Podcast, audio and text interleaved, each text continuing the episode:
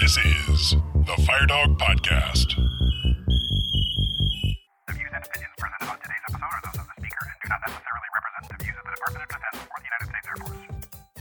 Welcome. My name is Matt Wilson. Thank you for listening to episode 26 of the FireDawg Podcast. Before we get going, please take a minute to subscribe to this podcast wherever you listen and also leave us a five star review if you listen on Apple Podcasts. We're trying to reach as many DoD firefighters as possible so that we can connect them with information that can add value to their careers and their fire departments. Your review directly contributes to this growth and helps build the show's credibility.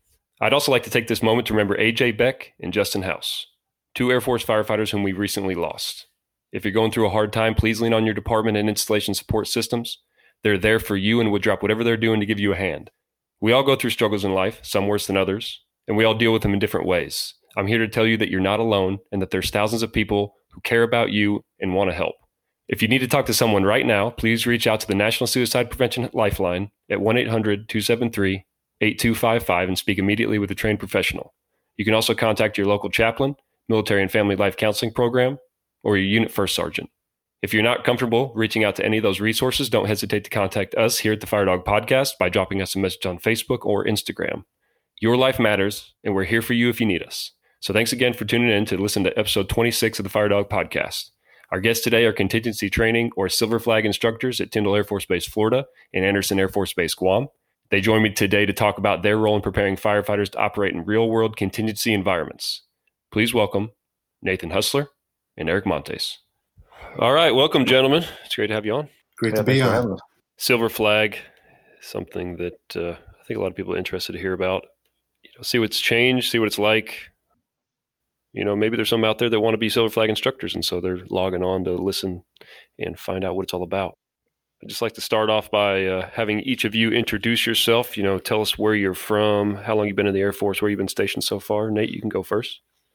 Yeah, so uh, my name is uh, Tech Sergeant Nathan Hutslar. I'm from Indianapolis, Indiana, or around Indianapolis. That's what I claim.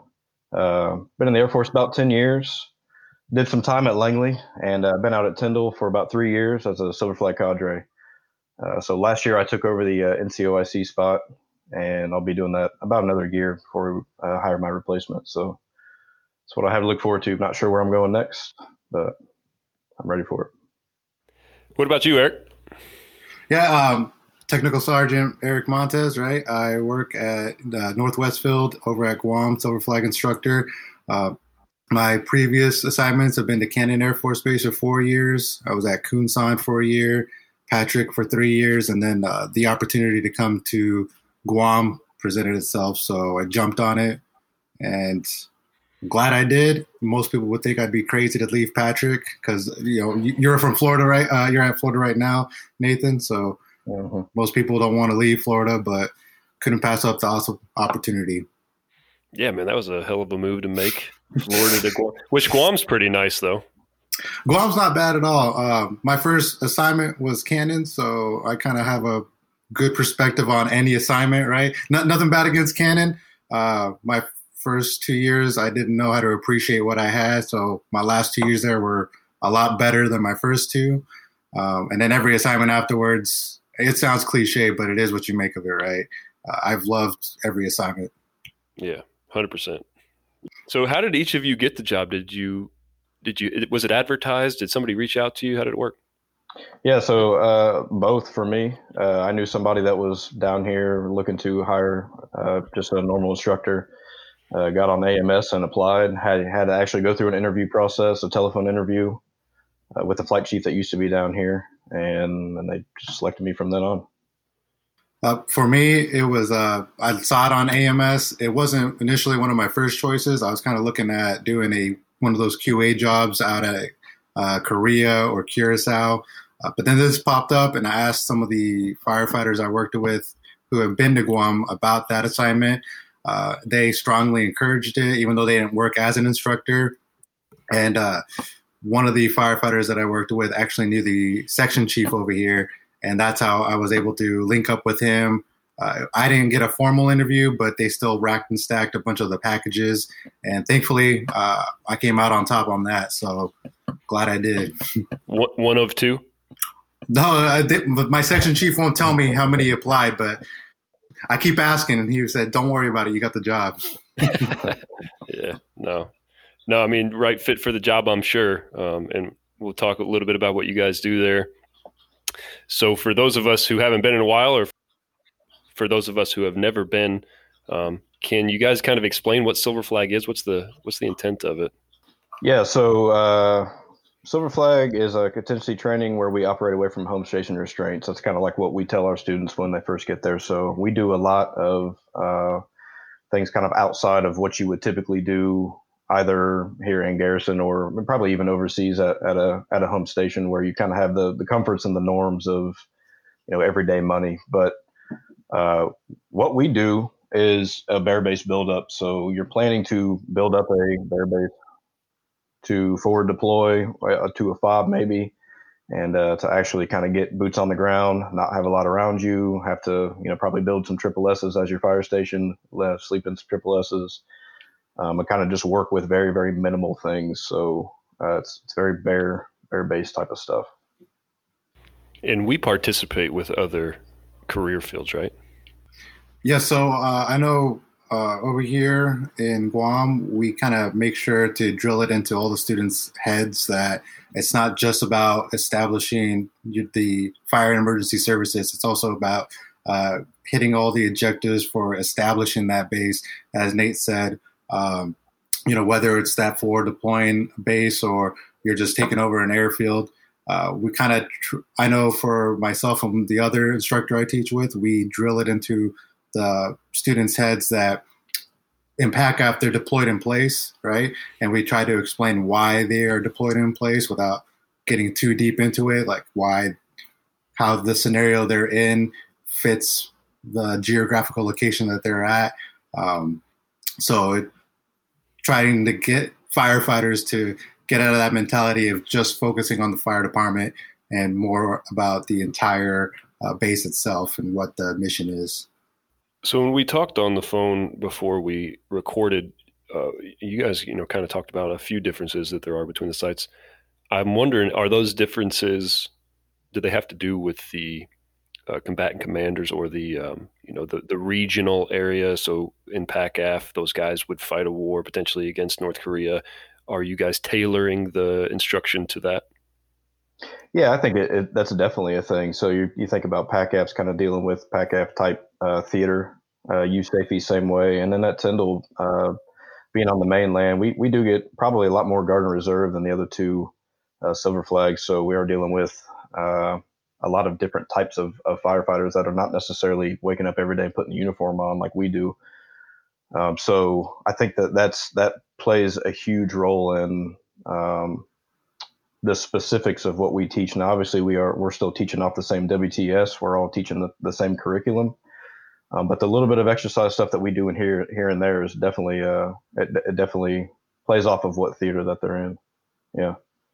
So with the older crowd, the Guard and Reserves guys, which I say older crowd because you know most of them probably the average age is going to be a little bit older than an active duty guy. Do you guys as instructors try to tailor the instruction to to them? Like, do you find yourself kind of, I guess I don't want to say judging the classroom, but adjusting to the the students that you have when you're teaching?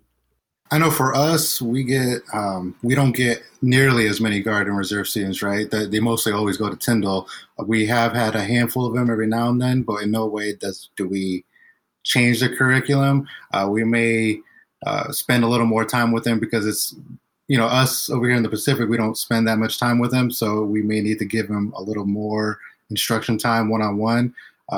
But for the most part, the guard and reserve students that I've came across are pretty sharp. Uh, most of them have either been civilian firefighters or are DoD firefighters.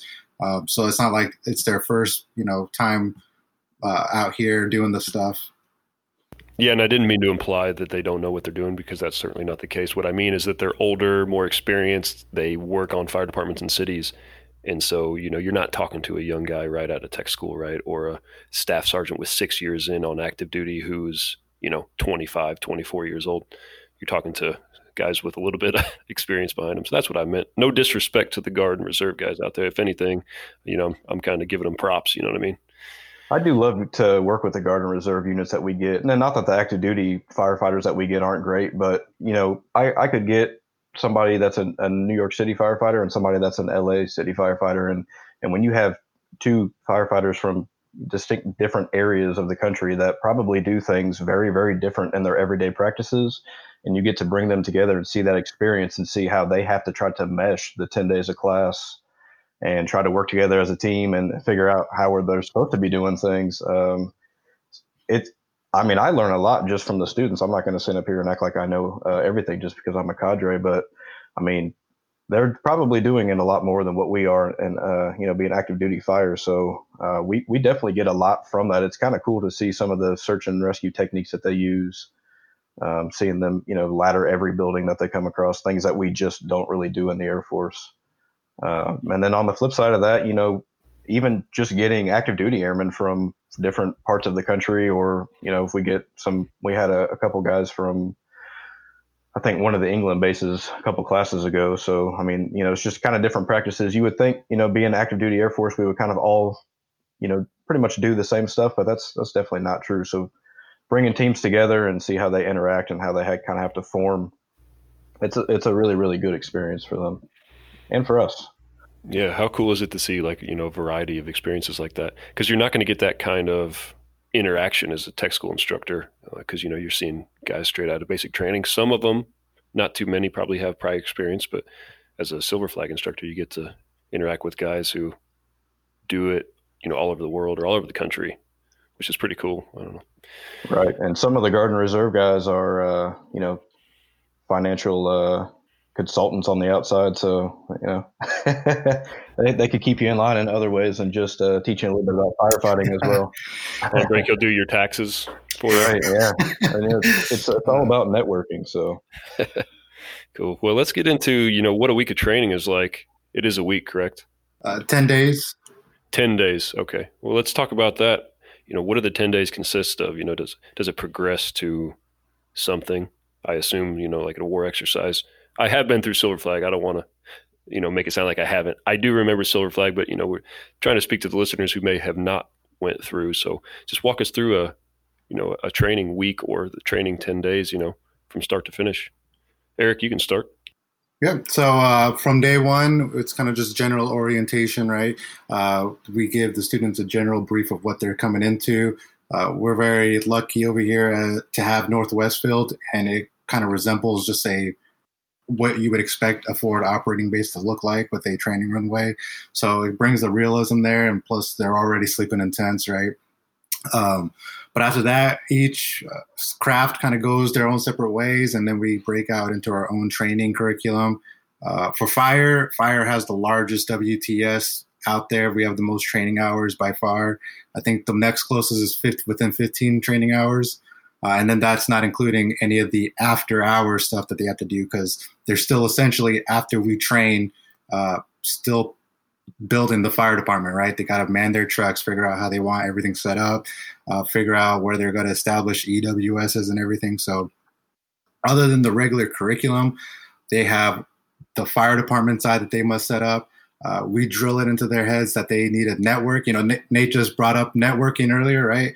Um, we emphasize the need to networking while at Silver Flag because they're not, they don't quite understand at day one that they're going to need additional help from other services out there uh, or what services are available to them. Uh, usually, the first thing I'll point out is, hey, do you know you have ground trans here at Silver Flag? Because I know when I first went through Silver Flag, it was just all CE, right? And then maybe a handful of services to feed you. But uh, you know, you'll say, hey, did, if you need bus services, you know, Ground Trans is here or figure out what else they can do. After that, uh, the, the chief and the, uh, you know, whoever's the acting chief and the AC kind of have a lot of after hours work on top of the regular after hours stuff to uh, get with C2, the command and control element, and figure out what exactly is going on on the base. You know, at the at Silver Flag, we say there's just a two day exercise portion, but really the exercise starts from the day one they get there, and it never stops until they get home or that last, at least for us, the last IFE that they uh, respond to. So for an instructor, we kind of show up at seven o'clock. It always varies depending on how well the students are picking up some of the curriculum, but we don't leave till around four to five o'clock. So you mentioned WTS a couple times. Both of you guys did. Can you can you explain what that acronym is? the wartime training standard. So that is what it, at a minimum should be taught. The hours are uh, flexible, right? As long as you can meet the intent. Uh, but it is the standard for what you're supposed to be taught and what you should learn while attending Silver Flag, uh, bare minimum, right? So in that, there's uh, like CE communications, right, where the students learn the PRC 152s, um, land navigation, right, uh, stuff like that. I don't want to take it all away from Nathan. I'm sure he has stuff he wants to talk to. yeah, Nate, go ahead. What's your take, man?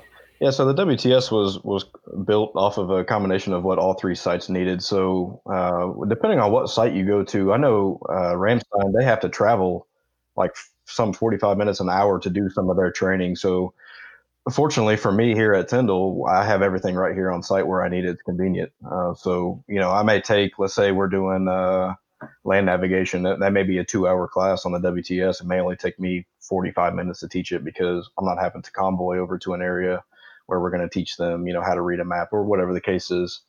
Um, but yeah, it's kind of just to to tack on to what a week is like or what the 10 days is like. We we have a C2 class here, so we get our fire chief involved in that. So kind of what Erik was saying, you know, they the fire chief, deputy, depending on how many people we have in class, they're really planning for the exercise. At least that's how it is here at Tyndall. So we're kind of you know exercising them through the week, um, but they're planning their bare base buildup. So they've got to work with C2 uh, plan on you know having to probably set up an, an EOC at some point.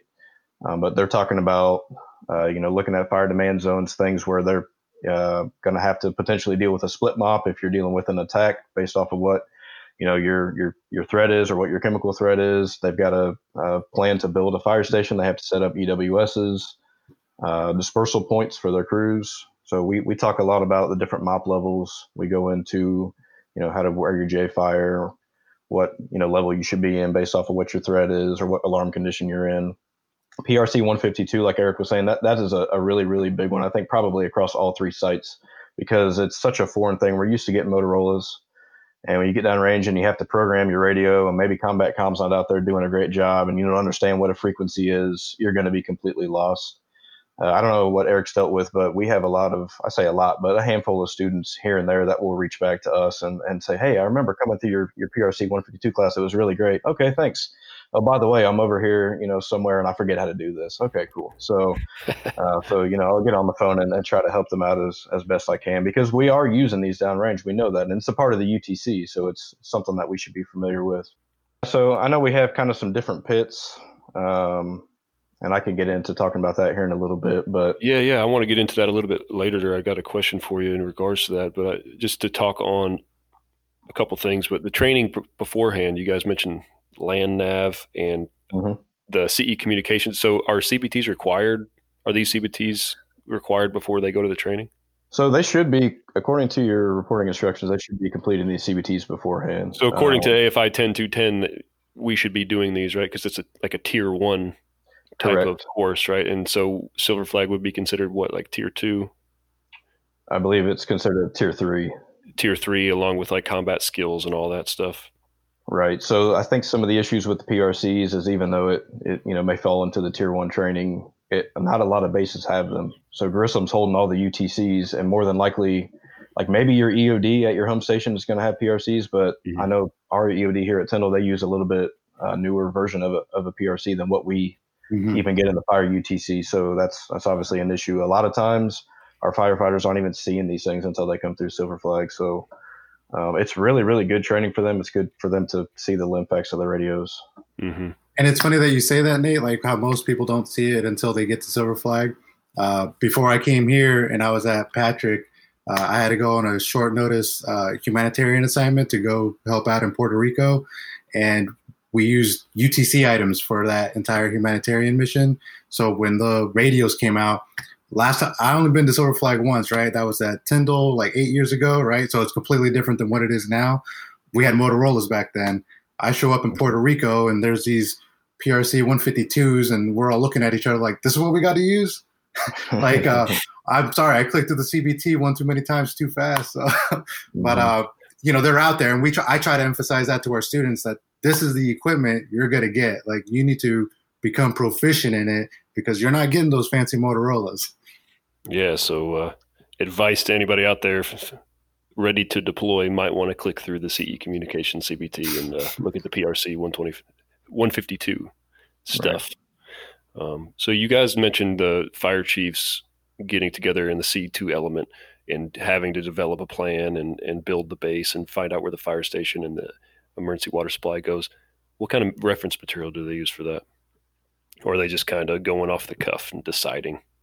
We we have our fire chiefs utilize the uh, TTP. We show our students mainly the NCOs and above because the, the airmen are more focused on other things to establish the fire department. Uh, so we show the NCOs and above that uh, TTP, and it pretty much lays out everything you need to know for a bare base, right? For anything under 180 days of operations.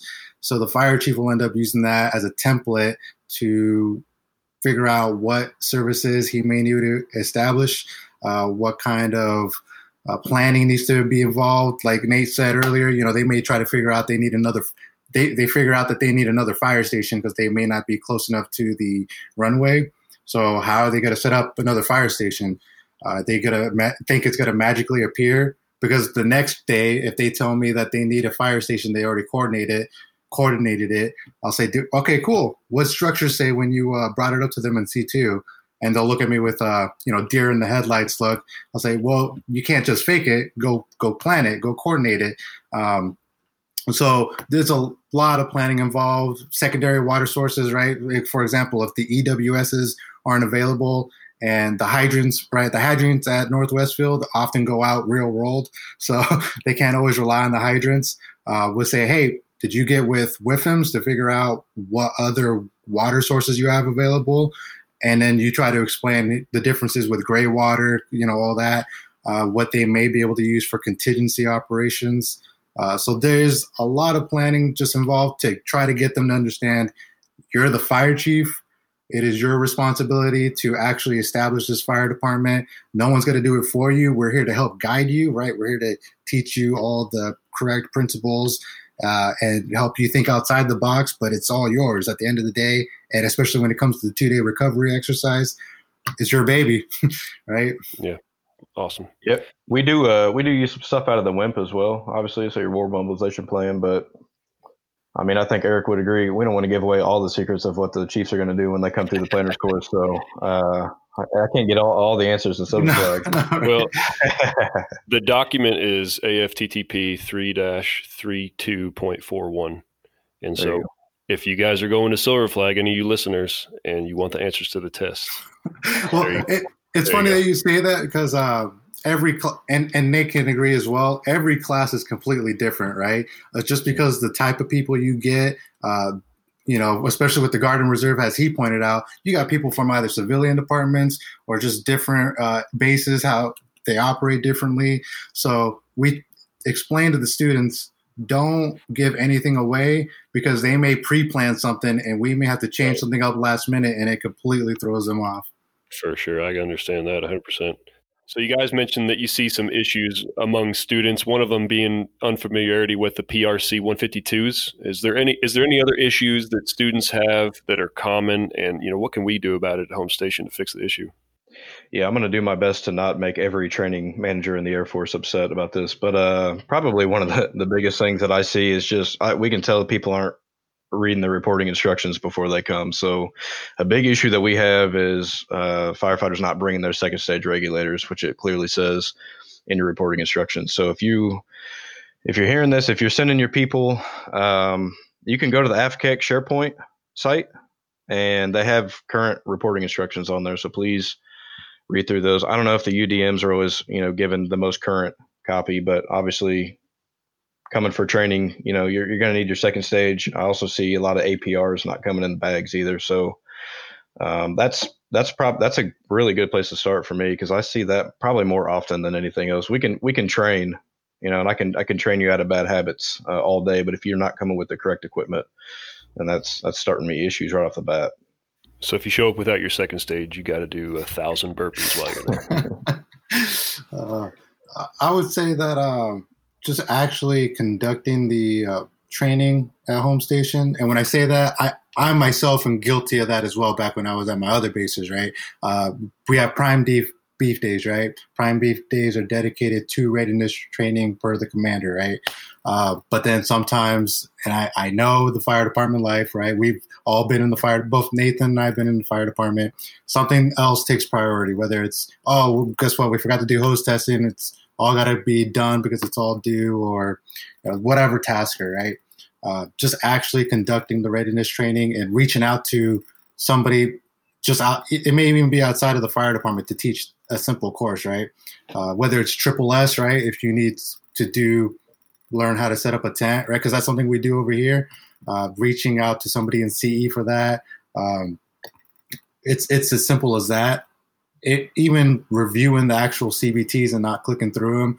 When you come to Silver Flag, yeah, we're going to teach you some of the stuff, but we don't have enough time in the day to make you a prof, you know, proficient to the point where you know you can go teach this forever after on, right? We can only we only have so much time in the day, so many instructors, and then the students have other objectives to meet as well. So just actually conducting the training at home station. I know I'm probably gonna get hate for that, but like I said, I I myself am part of the problem as well, or was part of the problem, right?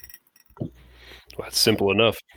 A big thing I see is is uh, just properly wearing J fire gear. So this kind of goes along with what Erik was saying, but uh, you know, I mean, that, that's tier one training. We should know how to put our fire gear on top of our mop gear or on top of our CPR or JS list. I mean, that's that's a fairly basic thing. I, I, don't know if they're still doing that in tech school. I think I maybe remember doing that in tech school. It's been a while. Um, but I mean, if, if we're if we're sending firefighters downrange and they get themselves, or not really themselves, but if someone puts them in a situation where they're going to have to go into MOP four and potentially even go and firefight. Uh, maybe not likely to do interior, but if they're going to go into MOP 4 non firefighting or firefighting, they need to know how to wear that gear. It's designed to protect them in those circumstances. And if they don't know how to properly do that, they're exposing themselves. Um, so, I mean, we do a, a fairly extensive J Fire class at Tyndall. I'm sure probably all three sites do it because it is a WTS requirement that we have. Uh, we do interior burns with our students and J Fire, so they get to see uh, how taxing it can be both physically and mentally to have to to wear that gear, all that extra heat, all that extra weight, and go in there and and then not only that, but we and I and I think Erik, you guys are doing this out at Guam too. But I, I know that we take our students out of a building after after fighting fire and pulling dummies, and tell them like, hey, you can't pull your second stage regulator out of your face. You're still in, you know, you, you still may be in it, right? So you've got to you've got to go down. You've got to maybe process through a CCA or do some sort of a emergency decon, but you can't come out and just start ripping your gear off. And that's that's just a, an exercisism I think that we probably do in, in the Air Force is as soon as you step out of that IDLH, you want to start taking your stuff off. And, you know, in a CBRN, you can't do that. Uh, you're going to have to process through and make sure that you're not contaminated or else you're, you're going to be doing a lot, a lot of damage to yourself depending on what it is. Yeah, man, that's a great point. Excellent point. I don't know if you guys listened to the episode we had with uh, Travis Bender and Chris Boikley. They talked a lot about uh, you know, creating these mental models of uh, doing the right thing while you're on an emergency scene. And, you know, if, if you practice something like taking off your second stage regulator in a uh, chemical environment, you know, you're going to do it if you're in a chemical environment. You know, you practice how you play, right? So, yeah, that's a that's an interesting point. You know that uh, you know because in a typical structure fire, you're going to be able to, for the most part, take that thing off once you exit the IDLH. But, uh, not not the case for a J fire or right. chemical environment. It's pretty so from what I'm hearing, it just sounds like people need to do their training, do their readiness training, do what they're supposed to do, pay attention to the CBTs, learn about the radios. Um, am I right? Yeah, there's been discussions where, hey, can Silver Flag kind of just be done at home station and then you evaluate uh, whether or not they met all the requirements and then give Silver Flag credit? I don't ever see that happening. Uh, just because what we teach at Silver Flag is all the skills that are just aren't being taught or being conducted at home station. So unless it does get fixed, right, you're always going to be sent to Silver Flag before a deployment, preferably before a deployment or every three years, right? Mm-hmm. So we covered a lot of things that you know, people can work on in regards to preparing for Silver Flag and some issues that could be fixed home station before they arrive. Is there anything else that we you want to mention? Yeah, I'd like to mention just um, understanding what some of the other AFSCs bring to the table uh, in regards to both Silver Flag and that contingency operation. Uh, for example, right when someone hears of a fire department, a firefighter, people expect you to do it all, right? you're the jack of all trades, master of none is what I always hear, right? Uh, so everybody expects when I say everybody, like the C2 element kind of expects the fire department to have the same capabilities as you do back at home station because they don't know any better, right? But that's not that's not the case. Uh, so just having an understanding of when you can delegate some of the other responsibilities to other agencies. Uh, for example, EM, right? EM, they're also uh, capable to do some hazmat stuff. So instead of trying to stretch yourself thin and also cover hazmat emergencies, maybe just completely turn that over to them, right? Um, just just knowing what people are capable around you, right? What you have available, the resources. Just to kind of tack onto that, I, I think it's on the flip side, it's also important that the other crafts are stressed the same thing. And, and so sometimes you don't always see that, but you think about, you know, let's say we're working with EM and, and EOD during an attack. All right, well, we should be the incident commanders on scene, right? Two or more agencies. So a lot of times you may see EOD want to just kind of freelance and deal with that on, you know, themselves. And that's not the way that, that you should do it. And that's not the way that you would do it. So, you know, working with the other agencies, I think that's huge, not just in the C2 element, but, you know, realizing the, the capabilities, like Erik was saying, of, of all the other crafts out there. And for us as fire, that's important to, to realize, like, what do I have out here that I can utilize? Can I train, you know, some people to be auxiliary firefighters if need be? Uh, can I train some dirt boys to make some fire breaks if, you know, if we've got, you know, something pop off, they, they're trained in heavy equipment, you know, so, so knowing kind of what you have to work for you is also important. And, and you're going to learn something like that in Silver Flag because you're you're almost forced by us to work with all these other crafts where you would normally just kind of keep to yourselves. You know how we are. We we we're kind of reserved. So uh, yeah, that's a, that's a great point. Yeah, that's what the expectation is going to be if you are in a deployed environment, especially bare base. Like every, all hands on deck, man. Uh, grab a grab a weapon and go hit your post and do sentry duty. I think the same thing applies with some of those CE trades. Like, hey, do you know how to operate a 10K forklift? Can you move right. this rock from here to here? Yeah, I think that's a great point to drive home. So, transition a little bit with COVID 19, everybody's changing the way they do business, right? Which I'm sure Silver Flag is in the same boat. So, what kind of adjustments have you guys made as a result of the pandemic? Well, I'll, I'll take this one first. So, uh, we're normally doing more classes than the other two sites because uh, they're teaching rescue and a, a couple other things. Uh, so we, I mean, we were off for almost six, seven months, not able to teach classes. We got a little bit behind on that, but now that we are back to doing it, we're still kind of taking a hit as far as our numbers are concerned. My max class size used to be 24 students with the ability to flex up a, a few if I had a couple firefighters that, you know, were short tasking to Korea. Uh, right now, my max class size is 12. And I have a class on the ground right now that I only have nine firefighters here. So uh, it, that is a huge impact on us to have that diminished number. Because when we're talking about you know being able to do i mean even just staffing the trucks on exercise day is going to be more taxing on everyone that's involved.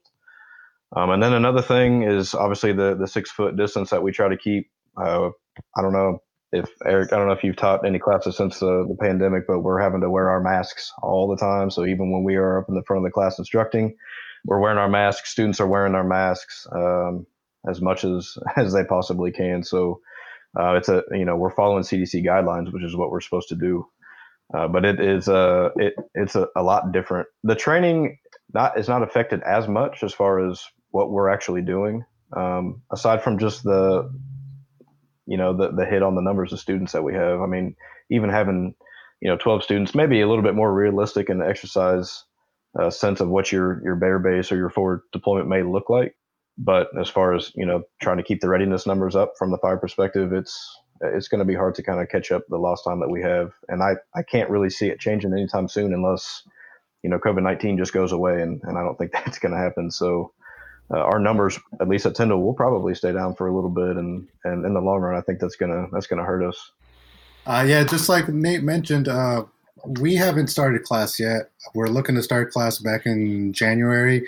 Uh, we had a different couple of COAs though, where we would teach MTTs as long as the bases had the equipment. Right, we can bring some of the equipment with us, but some of the heavier items or some of the items that can't be transported, the base had to have.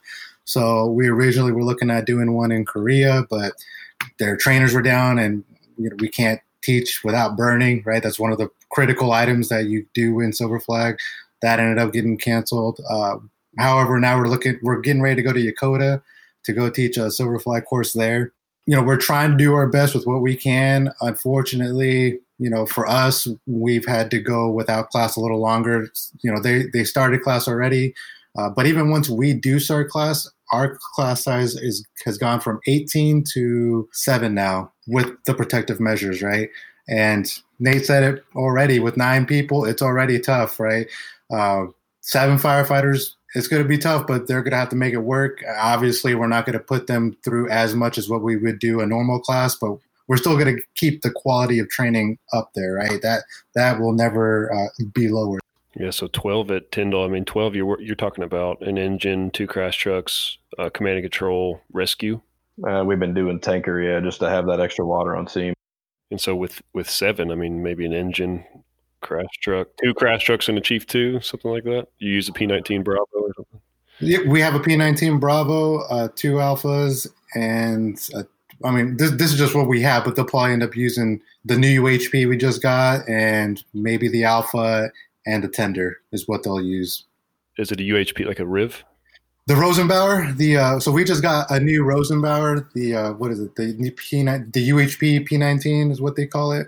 So we'll be looking at implementing that for the first time in our next class. That thing looks like a Cadillac, right? But I don't know how long it'll last on these uh, deployment roads out there at Northwest Field. so I have an interesting plug. Uh, so we're right now we're using these you know humongous UHP uh, Strikers, which are are not even deployable. We used to have three of them. We sent one of them to Africa like a year and a half ago, and they had to take that thing over on a ship. Couldn't get it on an airplane. Uh, so. Uh, when we're talking about readiness and for deploying bare base type of stuff, probably not practical to be using those UHPs that we have. Uh, but this is kind of neat. We do have the new uh, E1 air transportable uh, P19. From my understanding, uh, they are sending one of them to California for the uh, maintenance tech school or whatever, so that they can kind of learn how to work on that truck.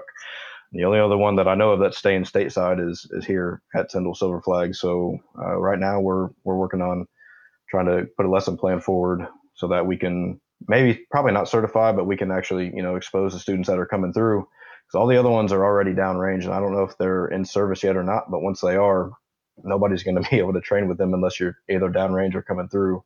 You know, Tyndall Silver Flag. So that's a that's going to be a, a pretty neat thing that we can look forward to here in the in the short future. What do you think about that truck? What's your first impression? Uh, so I haven't I haven't got to play around with it yet. Uh, let's see, next, no, two weeks from now, E1's actually going to come out and, and run all of our cadre through the course. So I have, I've been instructed to not even look at it because uh, I don't want it to break.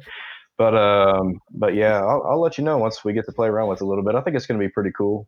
It kind of looks like an old P19 in person. Obviously, they can can drop the suspension down so they can get it on all, all this other cool stuff.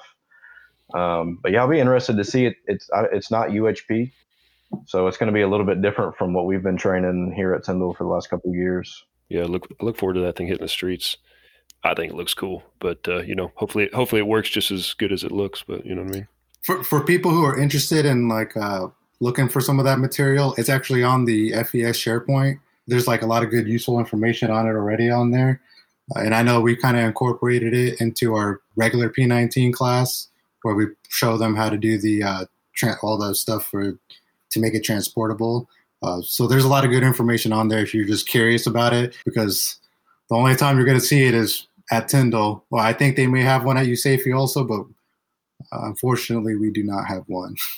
So Nate, we talked before. You were talking about the use of foam on JP8 fires at the Tyndall Flag site. So can you explain, you know, why that's significant and yeah, so uh, a couple couple of reasons. I, when I got here three years ago, we were training with with uh, JP8 and foam in the pit, uh, and I and I thought it was fantastic training because I don't know about you guys, but I've never got to use foam in, in a training environment. Uh, some people maybe they have, but kind of frowned upon. Um, so that was aside from the PRC 152, that was probably the most valued thing that we had uh, coming through Tyndall Silver Flag was actually being able to teach these firefighters how to use foam on a fuel fire, which is again is kind of rare. I think it was um, was it Travis a couple years ago that had that Cessna flip upside down, and when the the RIVs got on scene, they put water on it. So you know we talked a little bit about exercise isms earlier on, but you know when you when you're constantly training with water and then something happens and you know in your muscle memory saying all right i guess i'm putting water on it well that's not always going to be the case so i think you know being able to train with with foam is uh it's an important thing really for any of us to do because it's setting that mindset that hey i can use this. I've trained with it before so i don't really need to be scared of it right? So kind of a little bit of a backstory. Uh, we were having some issues with too much water in our pit. We had a lot of rain a couple years ago uh, so we were having to uh, actually try to burn off some of the water with uh, incinerators. Then hurricane michael hit took our pit down for a little bit. So for about a year, uh, we were training on a, a, a Kitty Helo trainer, which was just not. I mean, that's kind of all that we had to do aircraft training, which was still a part of our WTS. Um, so probably uh, about a year we've been back training in the pit, which has been good.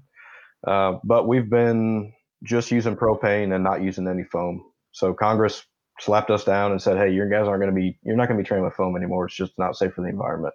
And you know, Air Force Fire, we've been constantly trying to create this foam that we think that you know is, is going to be safe for us to use and this other PFOS, PFOS stuff. But uh, the pit that we have right now is is actually pretty cool. We can you know have some ground fires in there. It's all it's all propane, like I said. Um, but you know the ground fire they can kind of spread. So if they're coming in using turrets or even using hand lines, they can kind of push the flames around a little bit, and it's kind of supposed to emulate as if you were actually doing fuel fire.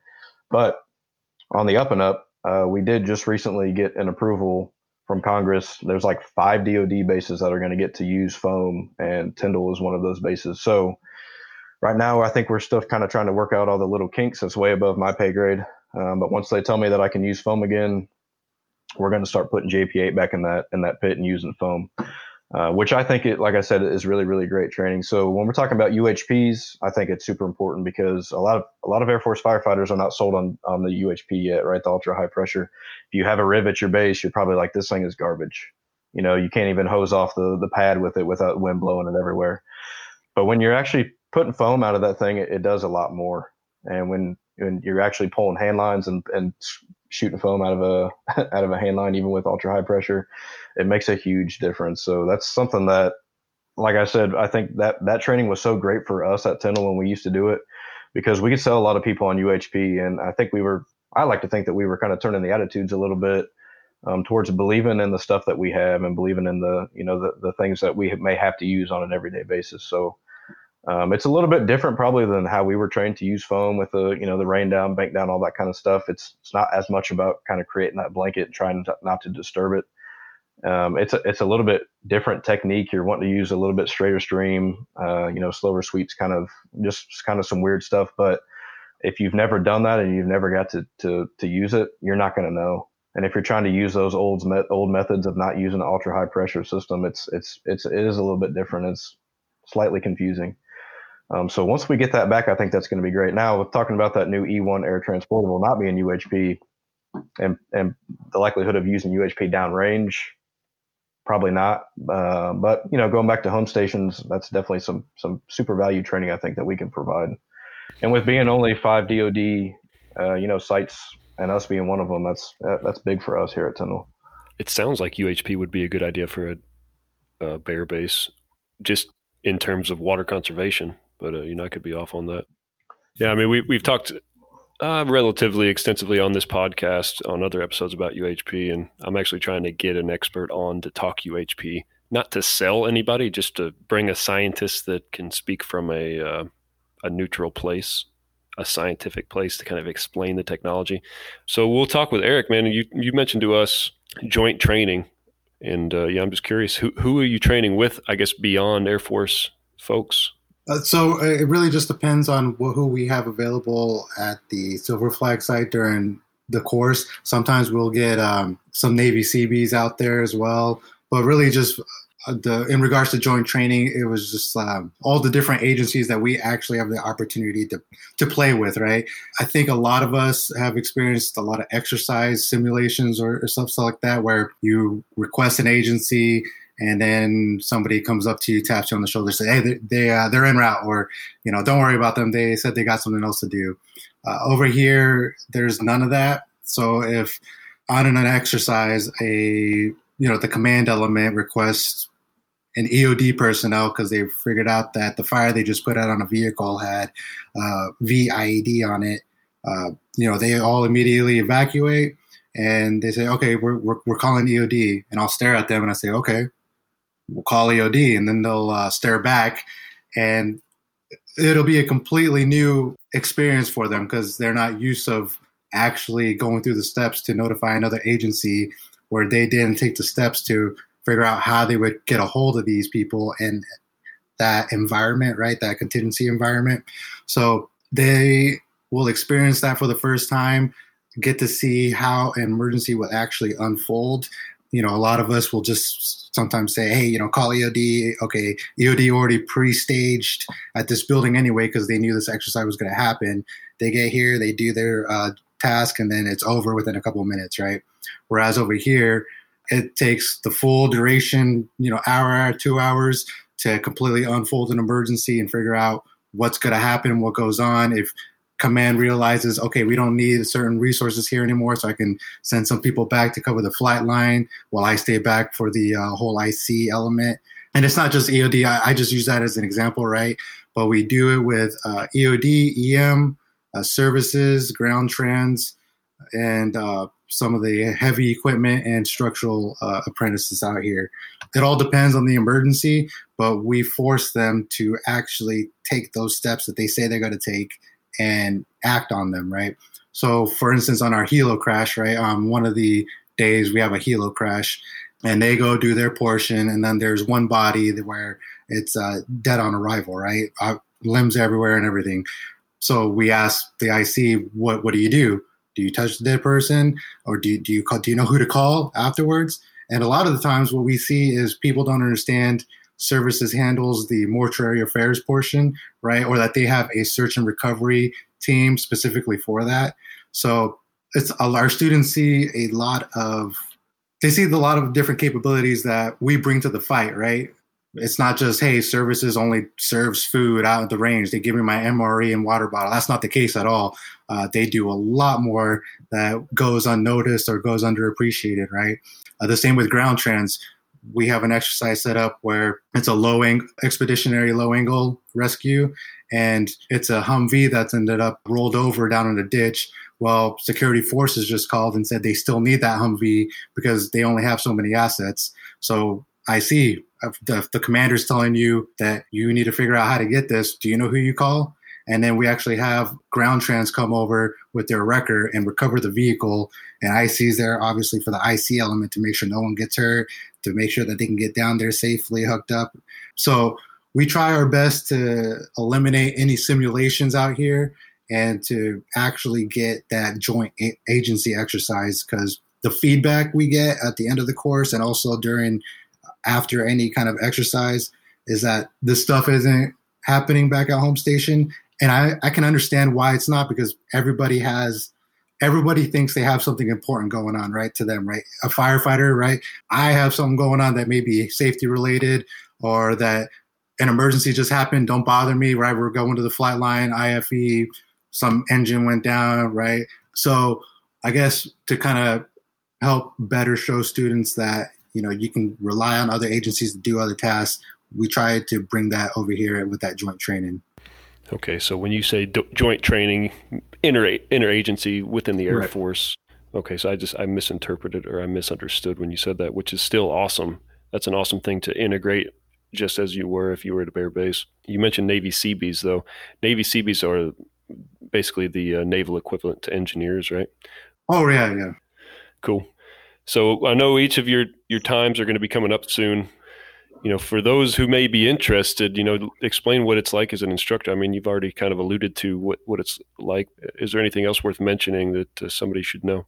Yeah, so I'll just advertise my position. So uh, we'll be hiring a tech at, at Tyndall Silver Flag site. I think the ad is probably going to go out probably by the end of this year. Next year, probably about mid mid year next year, we'll be hiring a staff. Uh, so if anybody's out there that's interested, uh, look for it on AMS.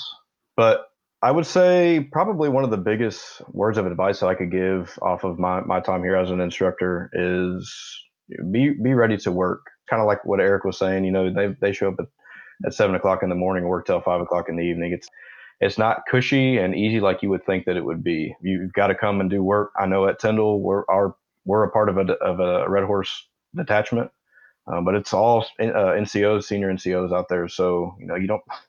This is bad, but you don't have any airmen to say, "Hey, go out and do this." If you know if we don't have students here to you know put the trucks back in place, do this other stuff, set up for a class. It's like we, you know, we're doing that. We, we as the NCOs, we're doing that stuff. So um, you, you have to come kind of hungry. You have to come to want to work, and and really, what we're going to be looking for is somebody that wants to make the career field better and, and make a difference. We're always looking for fresh ideas. I always tell my my new cadre when they come in, like, hey, don't think that you are new and that you should be quiet. You're coming from you know a base where maybe you have done things a little bit differently than what anybody else has done things. Uh, maybe you have uh, you know, some bare base experience that that you can have and say, hey, this, you know, I've done this downrange. That's not the way that we do things. And then, you know, we're going to listen and then we'll make adjustments because, you know, across the three sites, and, and I'll and I'll speak for all of us, we want to give the most valued and relevant training that we can. And if we're training something that nobody is doing, then we're missing the mark. Uh, so yeah, we're looking for some experience. I mean, we would like to. I, I personally don't have a lot of uh, good deployment experience. They still hired me. Uh, maybe it's from my charming good looks. I don't know, but uh, I know a, a, lot of the a lot of my uh, my guys, you know, they've they've been to Jordan, Africa, uh, Syria, Kyrgyzstan, so uh, they've set up fobs, they've set up bare bases, they've done a lot of this stuff with very minimal equipment, and the stories that they that they tell in class is is second to none, and it's it's added value to the training that we give. Um, so it's kind of busy you know, every single day I go to work, I have an idea of what I would like to get accomplished, and none of that happens ever. because you get in, you know, whether you're on an up week with class or not, uh, you just get in there, and there's just so much stuff to be done. Um, so I, I, really, really enjoyed. it. I think it's fun. This is uh, probably one of the better jobs in, in, Air Force Fire. It's kind of a hidden gem. I think it's not considered a DSD. It's just kind of a special duty because you are staying, you know, within your career field us at Tyndall here, we're T coded, so you're not uh, going to be called upon to deploy, or you shouldn't be, unless you know World War III is kicking off. Um, but we do have um, a lot of opportunities to you know go to go to a Goodfellow for classes. So we're you know we we've secured some you know officer two, officer three types of spots. So you know we're still uh, encouraging that you know the the firefighters out here, the cadre out here, are attempting to continue the progression of their careers. So you don't come here and do three or four years and then get back into the career field and be completely lost. Uh, here at Tyndall, we do a, a 36 months, um, but you do have the option to extend for four years. Not everybody really gets that option, but I haven't ever seen anybody uh, be turned down from it. So it's a controlled tour. You know, you're going to be here for you know three, three to four years, traveling a little bit, not as much as the other two sites, but you know, this Panama City is built back up again for a while it was a, a non-accompanied orders, so I think that turned a lot of people off. We hired we hired two guys within the last year, and we didn't get quite as many applicants as we normally do. So if people are interested in the job, it's just like a normal base again. I mean, they're still rebuilding stuff, but the site for the most part is, is up and going. We're back to doing what we're supposed to be doing mission wise. Yeah, I was stationed at Tyndall. That was my first duty station. I absolutely love that place. It's a fantastic place to live. It doesn't have any trees like it used to from what I've seen, but it's still probably a beautiful place and there's still a beach. Erik, you have anything to add? Uh, yeah, uh, if uh, people are interested in the position over here, besides Silver Flag, we also teach rescue, so we'll end up traveling for that. But we only do that during typhoon season when Silver Flag has to shut down for safety reasons. Kind of like what Nathan said, you are essentially a fire department still. You still have to do all of the programs, right? You have to do hose testing, PPE, uh, all the SCBA stuff. Unfortunately, we don't get to have some of the manning that they have. I'm really jealous about what they have over there at Tyndall because you know everything's on site or they have uh, more people. So if you end up wanting to apply to the PACAF's position, uh, just understand that you, you'll end up working long days. Not that they don't work long days, right? But it's only mainly two of you uh, trying to maintain a lot of the programs because the section chiefs are usually tasked with a lot of different taskers, right? Uh, mass sergeants are just constantly getting hit with different things over here. Uh, we're unique. And I, I don't know if you're attached to the CRG over there, Nate, but we're over here. We're attached to the uh, contingency response group. So sometimes we'll get interesting requests. Like we recently were requested to load a one of our P19s and fly around with it to show capabilities and stuff. So, uh, and actually land on the runway over here at Northwest Field. So it was the first time in seven years that we got to land uh, fixed wing aircraft over there.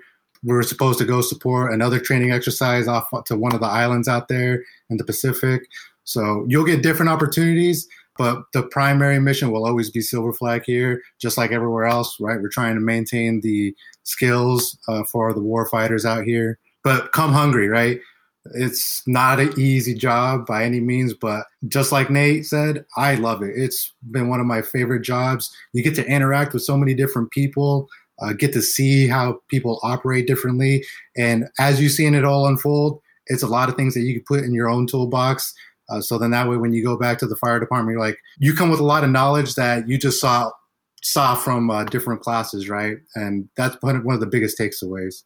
Yeah, I've learned so much about CE in the three years that I've been. I mean, there's things that I probably should have known as a, I got here as a staff that I just didn't learn at my last base, and being able to walk away with that knowledge. If you're coming here as a staff, or maybe even as a tech, I mean, you're going to know you're going to know a lot of probably what your peers are out, out in the field. So I'm not by any means saying that that's making us better than anybody else, um, but you acquire a lot of really useful knowledge out of what what CE and FSS's capabilities are.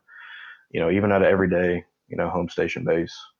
Man, the the opportunity it sounds fantastic, and like you guys alluded to, I think it would make you just a better NCO, better firefighter, a better engineer following your time there. So you guys are going to go back to the force and you're going to be a hell of a resource. You know, I'd love to have either one of you or any of your cadre deploy with me. Like, hey, show me how this radio works, dude.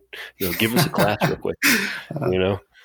Well, guys, I really appreciate your time. Uh, shared a lot of valuable information in regards to Silver Flag. Is there any final thoughts before we wrap this up? I got one. I usually say it anytime I can. Is just to make sure always check up on your people, right? Um, over here, there's only three firefighters assigned to Red Horse over here.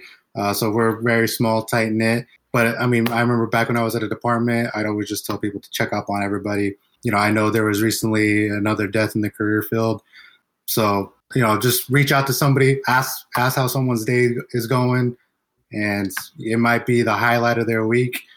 You know, you never know. Just we're all in one big family, right? One big Air Force Fire Department family.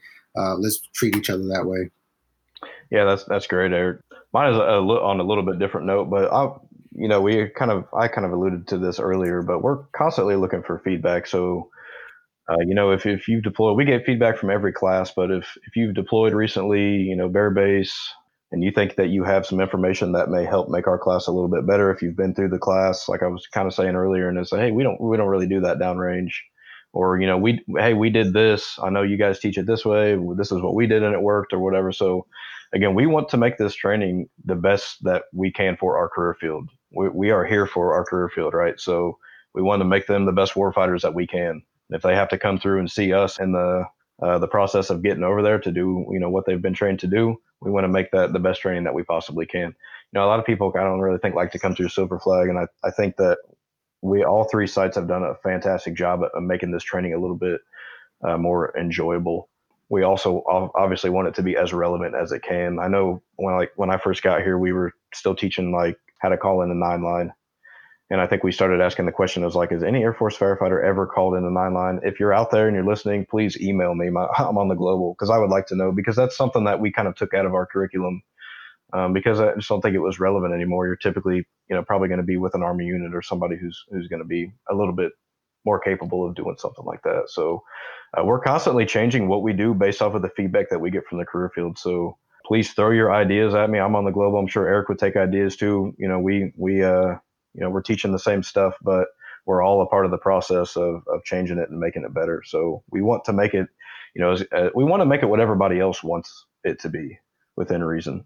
That's my pitch. Is shoot me an email, get a hold of me some way, shape, or form, and let me know if you've got some some information out there that I could use to make our training uh, better than what it already is. And it's already fantastic training. Yeah, man, good plug. And you know, we're transitioning kind of to a, a more enduring posture for the most part in our contingency places. You know, and so you know we may need to adjust our training accordingly. Not to say that we don't need bare base type of training because we certainly need that. But uh, you know, the the Department of Defense focus is kind of shifting to near peer advers- adversaries, and does that change the way we do business as firefighters? Maybe. So we're definitely uh, reevaluating, uh, kind of to allude to what you said, Matt. I mean, we are we're taking into consideration that sustainment is is probably kind of the direction that we're headed. And so, how can we kind of posture our training uh, not as much about you know ordering UTCs for a bare base, but arriving at a base that may already have some stuff and, and mm-hmm. how to get what we need and, and how to build on that. So yeah, that, that's a great point. And we're tracking that stuff too. Well, gentlemen, again, I really appreciate your time. A lot of good information. Yeah, thanks for having us. All right, brother. Thank you for listening to this episode of the FireDawg Podcast. You can find more content and episodes just like this regularly posted on our Facebook page at facebook.com forward slash the FireDawg Podcast and on our Instagram page at the FireDawg Podcast. That is the Fire D A W G Podcast. Don't forget to subscribe, like, and follow so that you can stay plugged into every episode. And lastly, don't forget to share this podcast with your friends and coworkers on social media or at the firehouse. This is Matt Wilson with guests Nathan Hutslar and Erik Montes. Until next time, Stay safe.